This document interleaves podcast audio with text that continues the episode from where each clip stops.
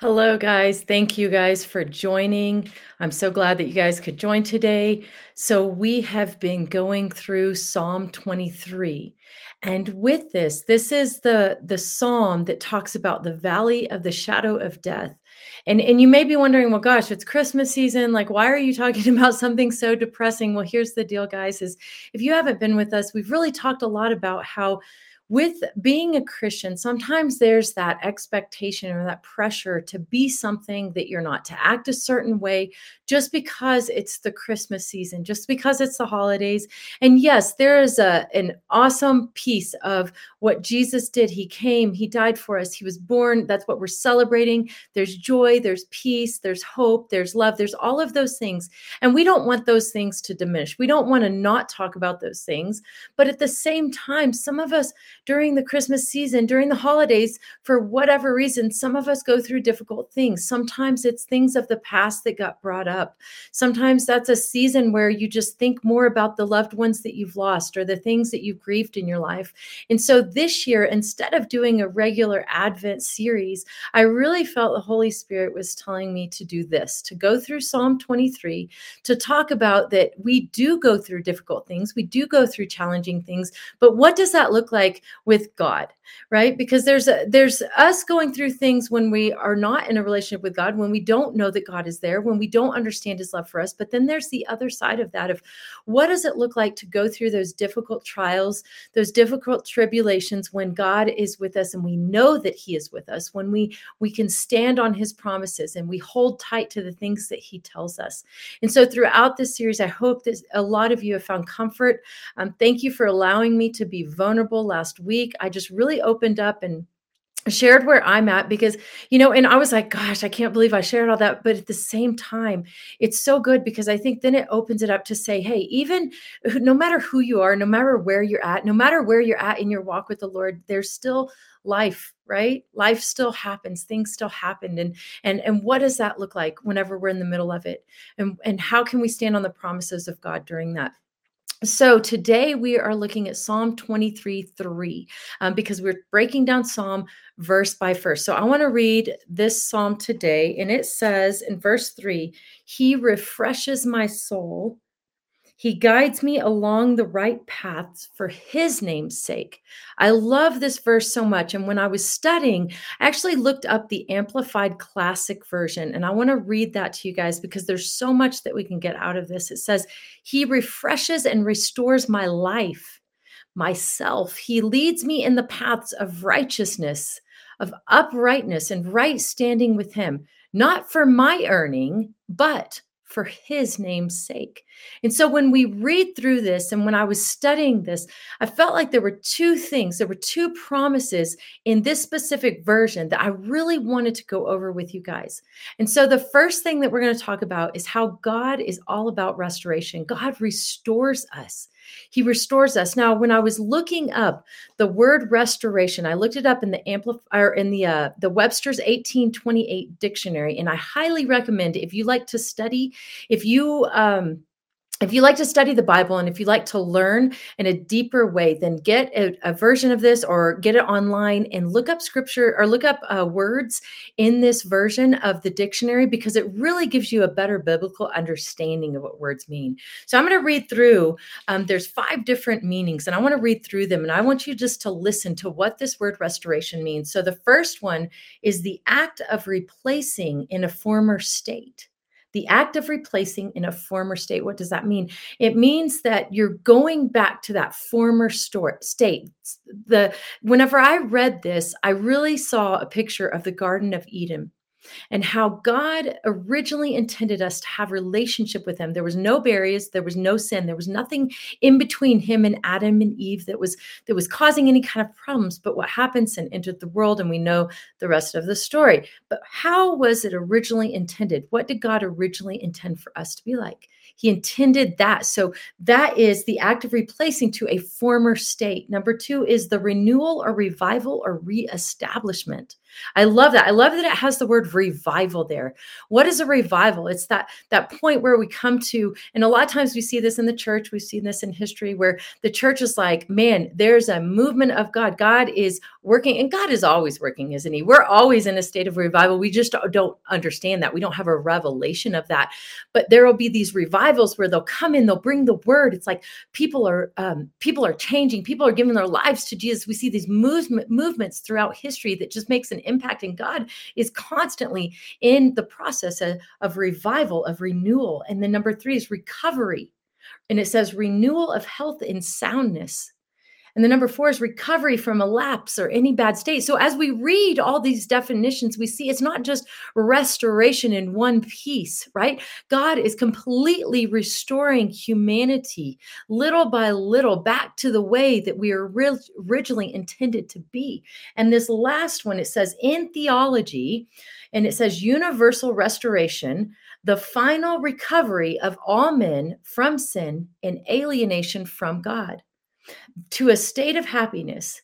And then it says universal salvation. Now, this isn't talking about universalism, right? This is talking about the fact that Jesus died for us. What is what is John 3 16? For God so loved the world that he sent his only son that whosoever believes in him shall not perish but have everlasting life. So it's saying that God sent his son to die for the world, but then we have a choice. We are the whosoever's. We're the ones that get to choose. And when we choose, we are restored.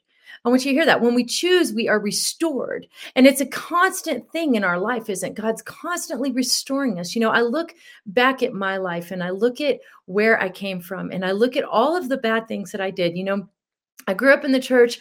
I knew uh, the Bible in a sense. I knew church in a sense. I probably even knew some theology in a sense, but I didn't know God. I and so because I didn't understand God's love for me, I didn't understand that He wanted me to have a relationship with me um, eh, or with Him. It, I didn't understand any of that. Because of that, then I acted out. I I was a I was a sinner, and I went what I call to the dark side. I lived a very dark life of destruction. I had just a lot of pain. I had a lot of things in my life. I don't have time to get into into my whole testimony, but I say that I was one of the worst of the worst sinners, just like Paul talks about how bad he was. He had this revelation when he gave his life to Christ of like, man, I was just such a bad person. And, and I think sometimes it's when you get to that point, you can't go anywhere up but up, right? You can't go anywhere but up. And, and so I came to that point in my life and, and God wanted to restore that. And for so long, I didn't understand that. I didn't understand that He wanted me. I thought that I was too far gone.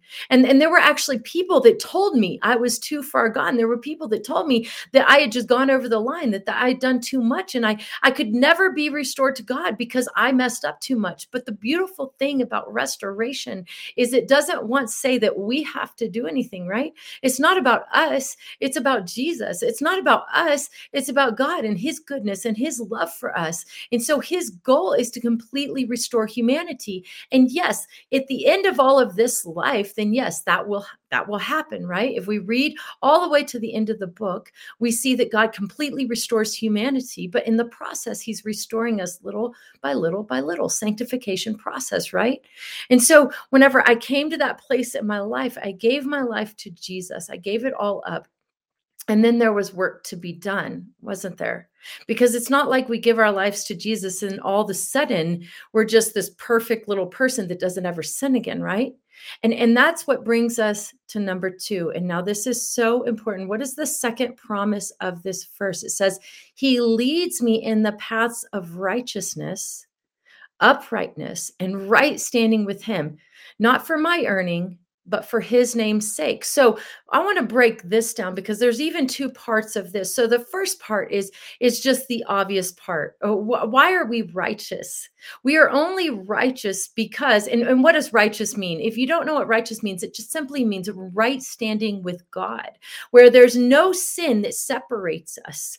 And and so what does it mean for us to be in right standing with God?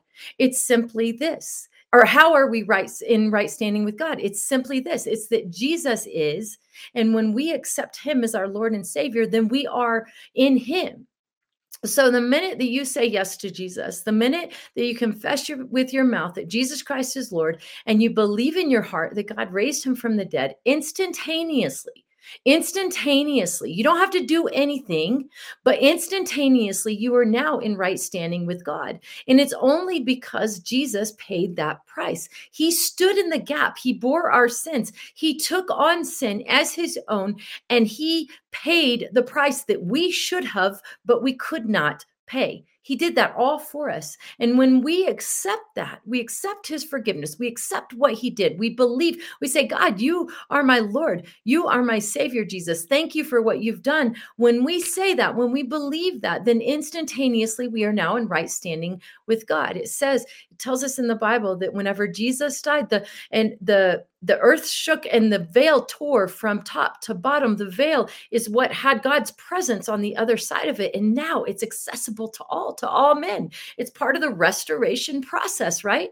And so whenever we accept him, we need to understand that we are in right standing with him. That is the first and and and the most important, not the most important, but you need to grasp this before you can move on to the second part of the scripture.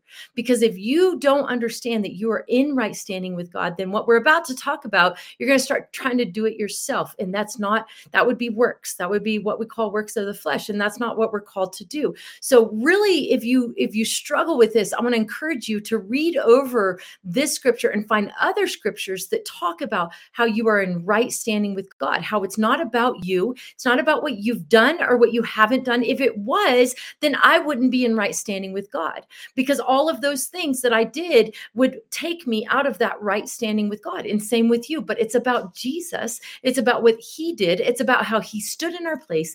And when we say yes to him, when we confess with our mouth and believe in our heart, then instantaneously we are now in right standing with God. We are now righteous, but we're only righteous because we're in Christ. So we say that is our new art, part of our new identity, that we are in right standing with God because of Jesus. Now, the second part of this, and I want to read this again. He leads me in the path paths of righteousness, uprightness, and right standing with Him. Now, listen to this not for my earning it, not for my earning it.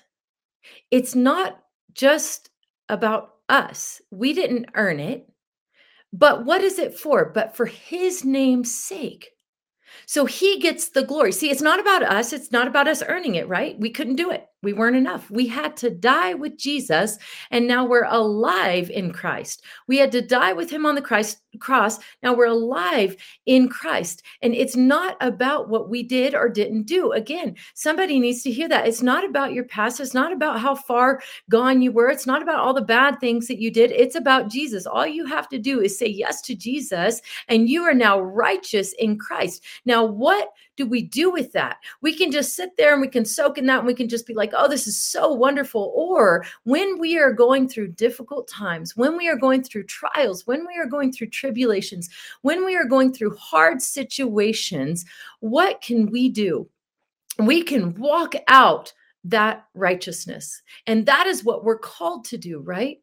Whenever I was studying this, I was just up in my room, uh, gosh, an hour ago, studying this and really praying and just seeking God on this. And He gave me this vision of a bunch of Christians at this a big, huge table. It was like bigger than Thanksgiving. I mean, there was steak, it was medium rare. I, don't know, it could be charcoaly if you like that, I guess, but it was medium rare for me. It had the buttery biscuits. There were like the green beans with the garlic and mushrooms. There was just all kinds of food, and there were tons of Christians. And I was sitting there and we were feasting on the goodness of God, and we were just so excited and, and walking in peace and joy and, and all of the promises of God. And then all of a sudden, it was like the Lord took me out of that and He took me out on the outskirts, out of that, that room that we were all in with that table. And he began to show me and i just saw people that were dressed in rags and and they were down and they were lowly and they were sad and they de- were depressed and they were dying. Their bodies were withering away.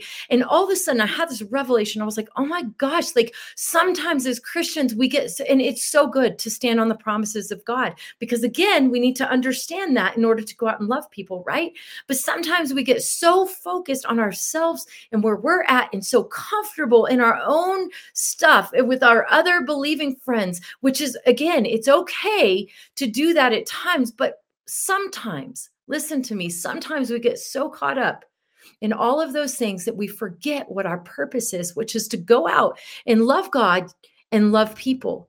And there are people outside that are just so hungry for God's presence. They are so hungry for His word. They are so hungry for His love, and they don't even know it. They're just walking around in rags. They're all beat up. They're all depressed. They don't look like you and me. They don't smell like you and me. They don't anything like you and me. But we are called to go out and love them because we are righteous in Christ. And God is calling us to step outside of our banquet and go out to the streets and invite people in to eat of the good presence of the Lord, right? We are called to go out and bring people in. And I'm not talking about going out and preaching and throwing a Bible at their face. And like, I'm talking about intangible ways, whatever that looks like. I mean, it could just be going out and telling someone, hey, you look like you're down. Can I pray for you? Or can I sit with you? Or do you need to talk? Or I don't know what it looks like in your life, but I just have this sense that if all the Christians in the world would go out and love people, that the whole world couldn't couldn't say no to Jesus, right? Because God is so good. And when we look at being righteous in Christ, we say, huh, what does that look like to walk that out? Yes, it means we're in right standing with God. But when we look at what that means to walk it out, we look at Jesus. We see how he walked out his right standing with God. He we see how he loved people that weren't lovable, how he loved people that were in the margins, that weren't popular, that nobody liked they looked different. They smelled different. They acted different. He was called to the margins. He was called to everyone, but he was called to go out and love God and love people. And when we see that in the word and we see how Jesus is righteous, then how can we not?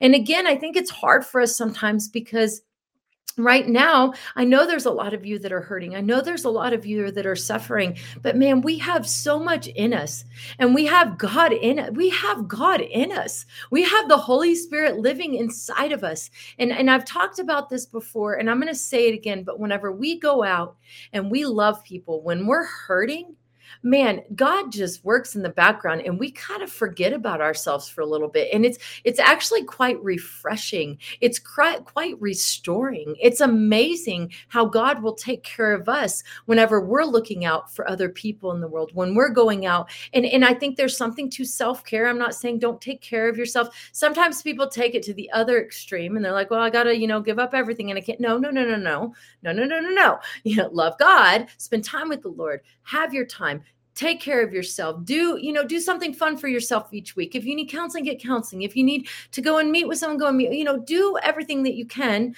to take care of yourself yes. But then also whenever it comes to your trials and your tribulations and hard things that you're going through learn to surrender those to trust god and then just go out and find someone to bless. It is amazing what will happen to you if you do this. I promise i promise i promise. As i said last week i was really struggling. And i mean we're still going through a lot of things. But you know what? I just was like, you know what? I want to go out and I want to find some people to bless. I want to do some things. I want to get my mind off of myself. And it seems like the more I did that, the more I was just like, man, God, you are so good. And He began to work in the background. He began to do things. I mean, we're just having one thing after another good happening now. And it's so amazing how God does that. And it doesn't mean that your life is going to be perfect. And I didn't do it to get that. I did it because I know this principle is that I am called to go out and love people. I am called to exemplify to to really show people that I am righteous in Christ and to show them what Christ looks like in me. We are called to be Jesus in the skin. We are called to go out and love people. So I want to pray for you guys today that you would that you would be able to walk out your righteousness. But first, that you would have a revelation of what that looks like, because that's so important. Again, you need to understand that you are righteous in Christ, and then you'll be able to walk that out. See, because if I didn't understand that, then what would I be doing? I'd just be doing all the things that I think I need to do so that I could be a, approved by God or I could be right with God. But that's not why I do it. I already know I'm right with God. But now that I know that I'm right with God, how can I not go out and love people? Amen. Amen. All right. So, Father, I just thank you for everybody listening. God, I just thank you that you're bringing people a revelation right now of who they are, God, a deeper revelation that you love them, a deeper revelation that they are in right standing with you, God, a deeper revelation of your heart to restore humanity, God, even in the depths, even in the hard times, even in the trials, God. I just ask that you give everybody whatever they need, the grace that they need to be able, be able to to go out and love people, to go out and show people that their righteousness in your son Jesus Christ God. I just thank you for everyone listening God. I just thank you that you hear their cries God that you are with them and that you love them God. If they need comfort give them comfort God. If they need wisdom give them wisdom Father. If they need discernment give them discernment God. And if they need direction give them that too. But Father first and foremost I ask that you just show them that they are loved and that they had a deep revelation of that so that they will understand what it means to go out and love others. I thank you for everybody watching God, and I thank you for what you are doing and how you are working. In Jesus' name, amen. All right, guys. Well, thank you guys for joining. I hope this was encouraging encouraging to you. I will see you next Friday at 1 p.m. Mountain Standard Time. Have a great week. Bye.